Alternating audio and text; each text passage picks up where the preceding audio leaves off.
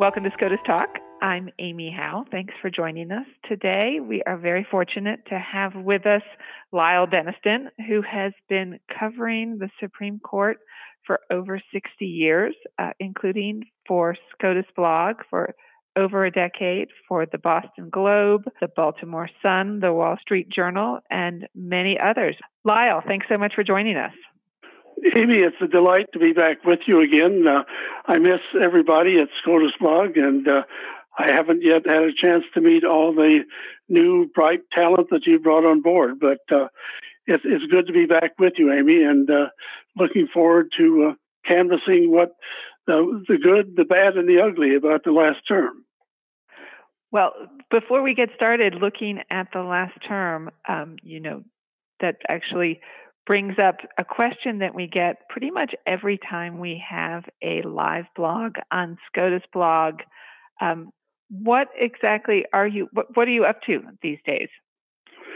Oh uh, well, um, my wife and I moved into a retirement community uh, outside of Washington um, in February, um, and um, we were just trying to get acquainted. We had only been here a few weeks when. Uh, uh, the COVID problem developed, and so our community was just literally shut down, and we couldn't even leave our campus. So uh, I've been reading. Um, I've been trying to work my way through Michael Klarman's uh, master work on uh, uh, the founding of the country and the Constitution. Um, I also have been contributing to a in-house um, uh, chat room that we have here uh, and uh, I did uh, briefings in advance of all of the broadcast arguments so that the people here listening to them would understand them a little better. Um, I wrote these um, in plain English, as you and I used to do together. Um, and uh, I still write for my own blog, uh, Lyle Den Law News, um, maybe a couple of times a week, but uh, I'm trying to learn how to say no, um, and uh, that's not going terribly well. But uh, in any case, I'm I'm having fun, and, or I wouldn't be doing it. Well, you have very lucky neighbors. So you have been following the Supreme Court for over 60 years, um, but this was a pretty unusual term by no matter how you slice it and dice it. So, what sort of, uh, sort of on broad general terms, what stood out to you from this past term? Well, uh, what uh, I think the first thing that occurred to me was that the center is obviously more dynamic than it had been when uh, Anthony Kennedy was there, or when O'Connor was the center, and and when Lewis Powell was the center. I really think there is a, what I do think of as a dynamic center that includes basically the chief and just, Justices Breyer and Kagan. Um, I think both Breyer and Kagan have great ambitions to uh, to influence the course of the court's work, um, and of course, so does the chief. But uh, um, they have been voting with him this way this term, and I think the statistics will probably bear this out uh, in some very controversial cases that were a bit of a surprise to me. Um, so I think they are trying to stay in the mix, um, uh, even though you know the usual five four does recur a lot. But I think they are they are making a serious effort, as I think is the chief, to try to moderate um, what might have occurred if. Uh, Gorsuch and Kavanaugh's joining the court had really pulled the court in a, a swift and hard direction to the right. So um, I think uh, we're going to see more of this from here on.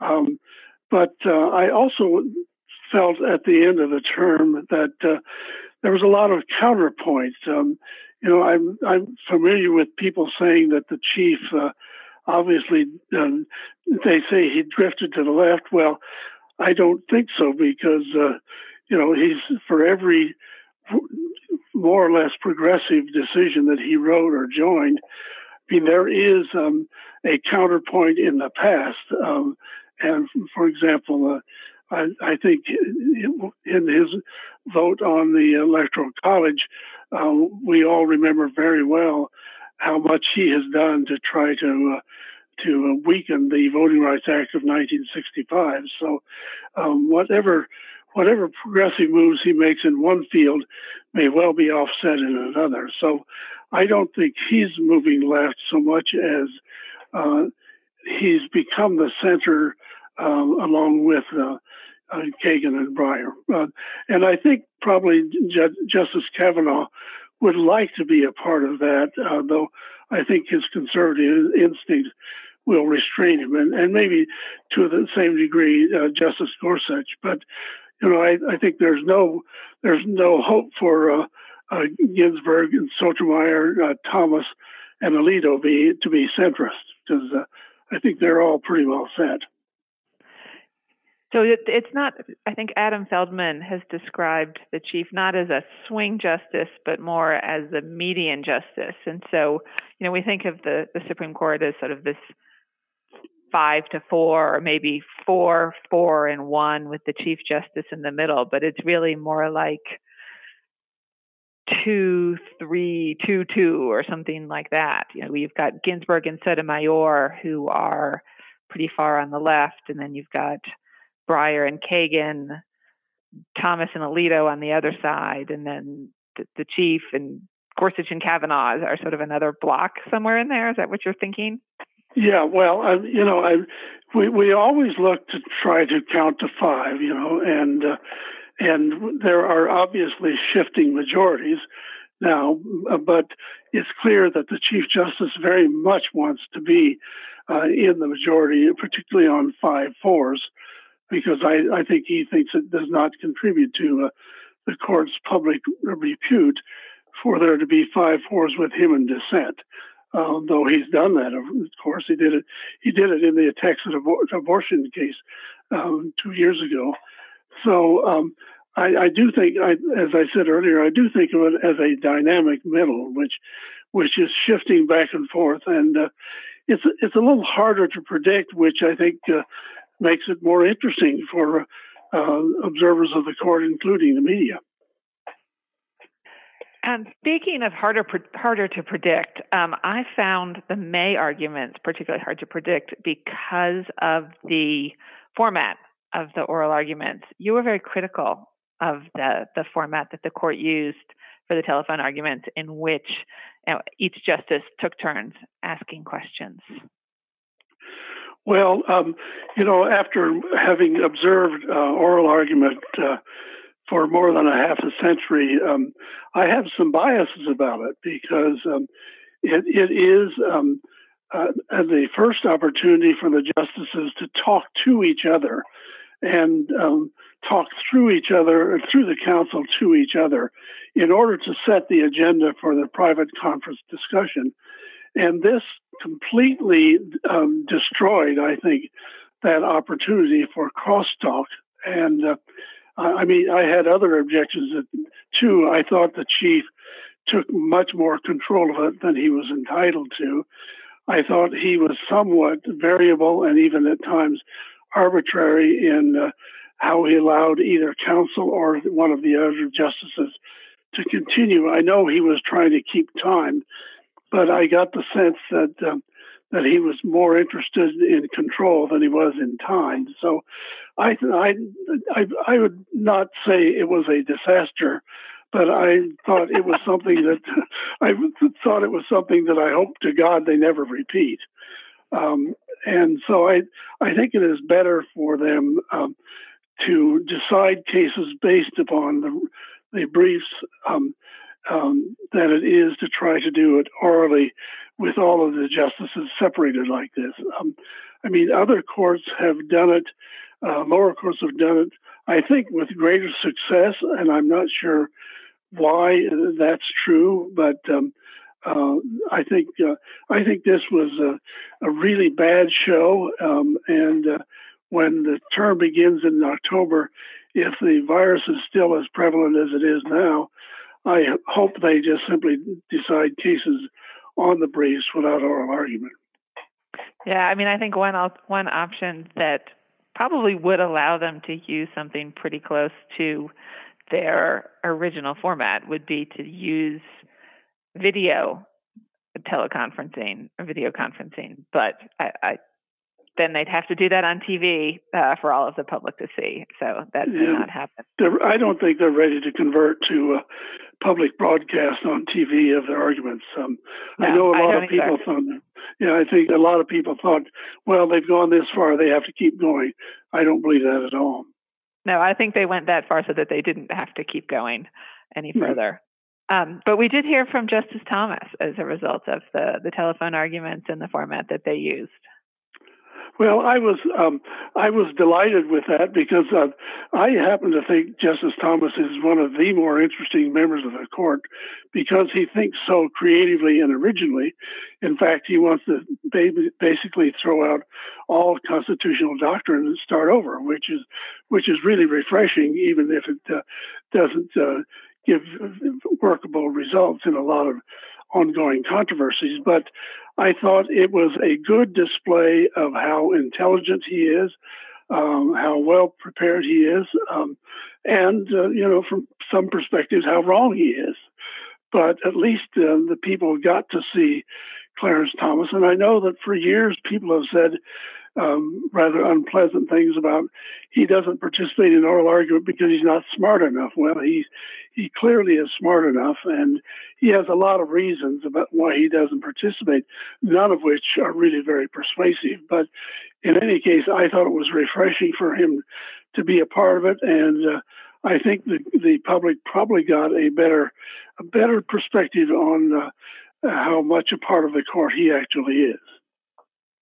I think that's right, and particularly when he went second in every oral argument because he is the second most senior justice. And so frequently other justices would refer back to his questions. So clearly his colleagues also have a lot of respect for him and his questions.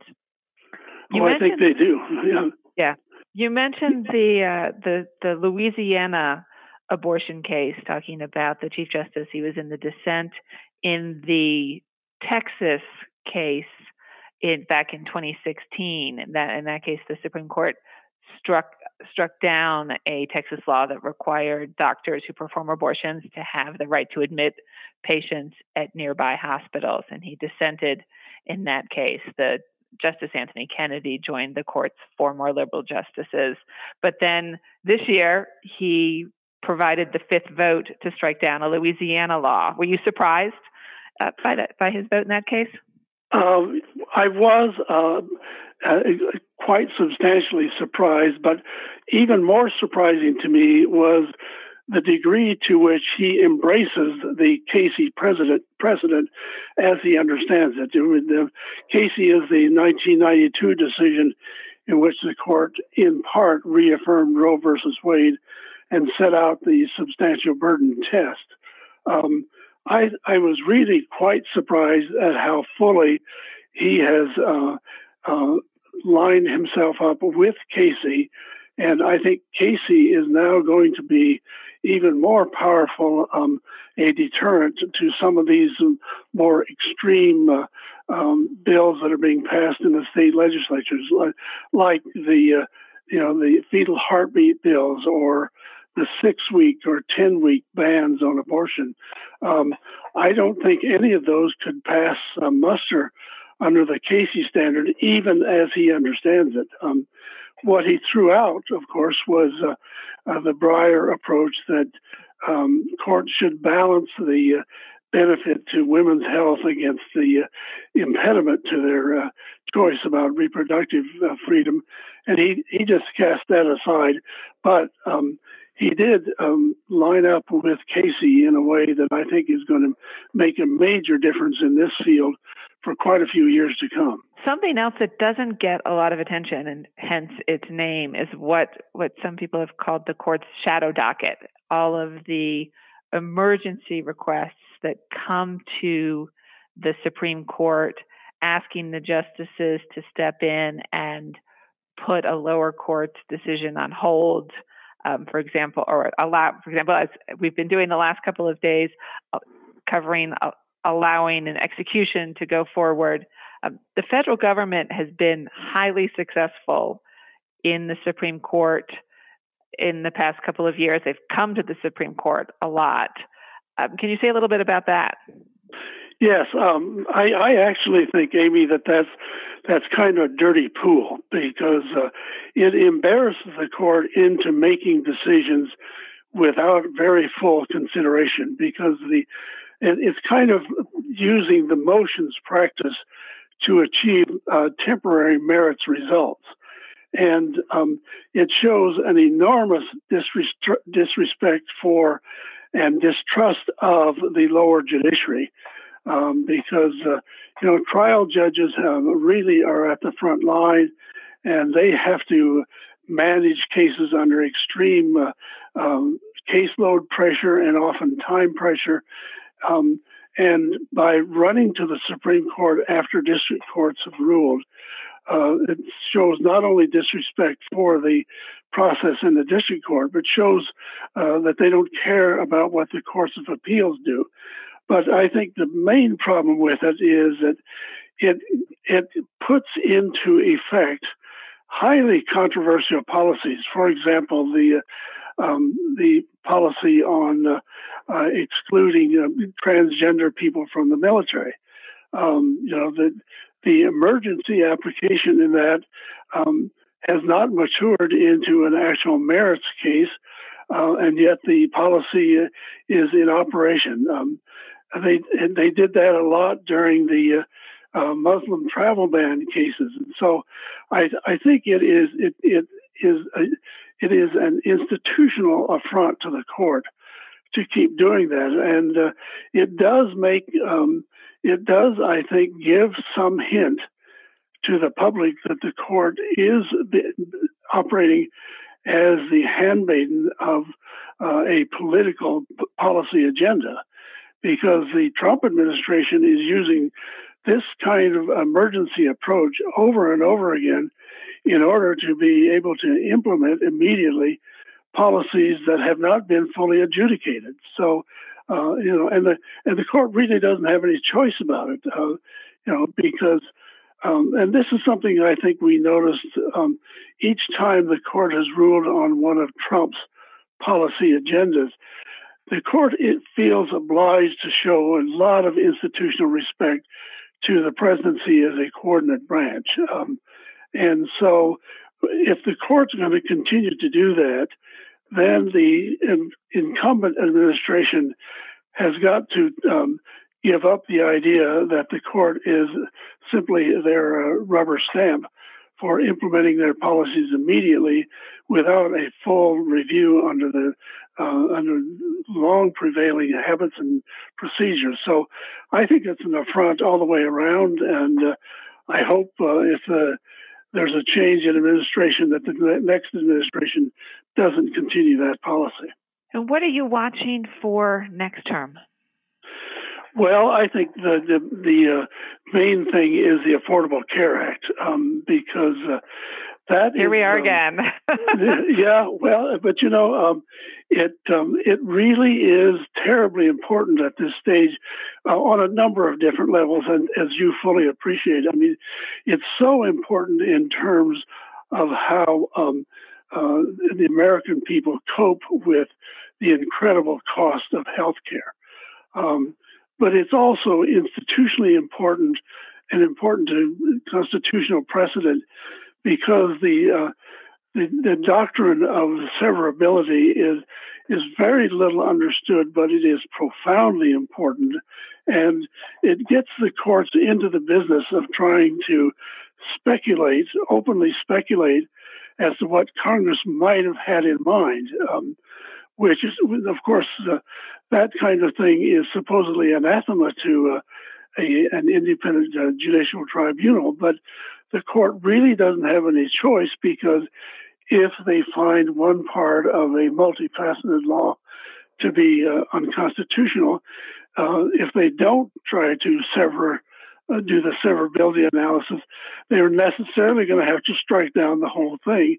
And uh, obviously, uh, that is not good for legislative uh, um, norms, nor is it good for policymaking. So um, I think that is a really big case. Uh, and I don't think it's going to go away because, uh, uh, you know, the, uh, the state of Texas and its allies have been really constant adversaries uh, uh, throughout the process. And even if the uh, Biden administration, if there is one, uh, decides to switch sides uh, and take the position they, that the Obama administration did, then I think the case is going to still be alive. And so I'm looking forward to that. I'm also looking forward to the possibility that uh, next term there will be more sequels on uh, the subpoena cases.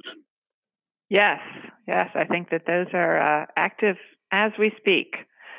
Well, I hope that we will see you in person sometime soon so that we can talk about this more, but we'd love to have you back. I'd be delighted, as I always have been, to rejoin you. Fantastic. Um, Lyle Denniston, thank you so much for coming on to talk with us. Okay, bye bye. That's another episode of SCOTUS Talk. Thanks to Casetext, our sponsor, and to our production team Katie Barlow, Katie Bart, Cal Goldie, and James Romoser.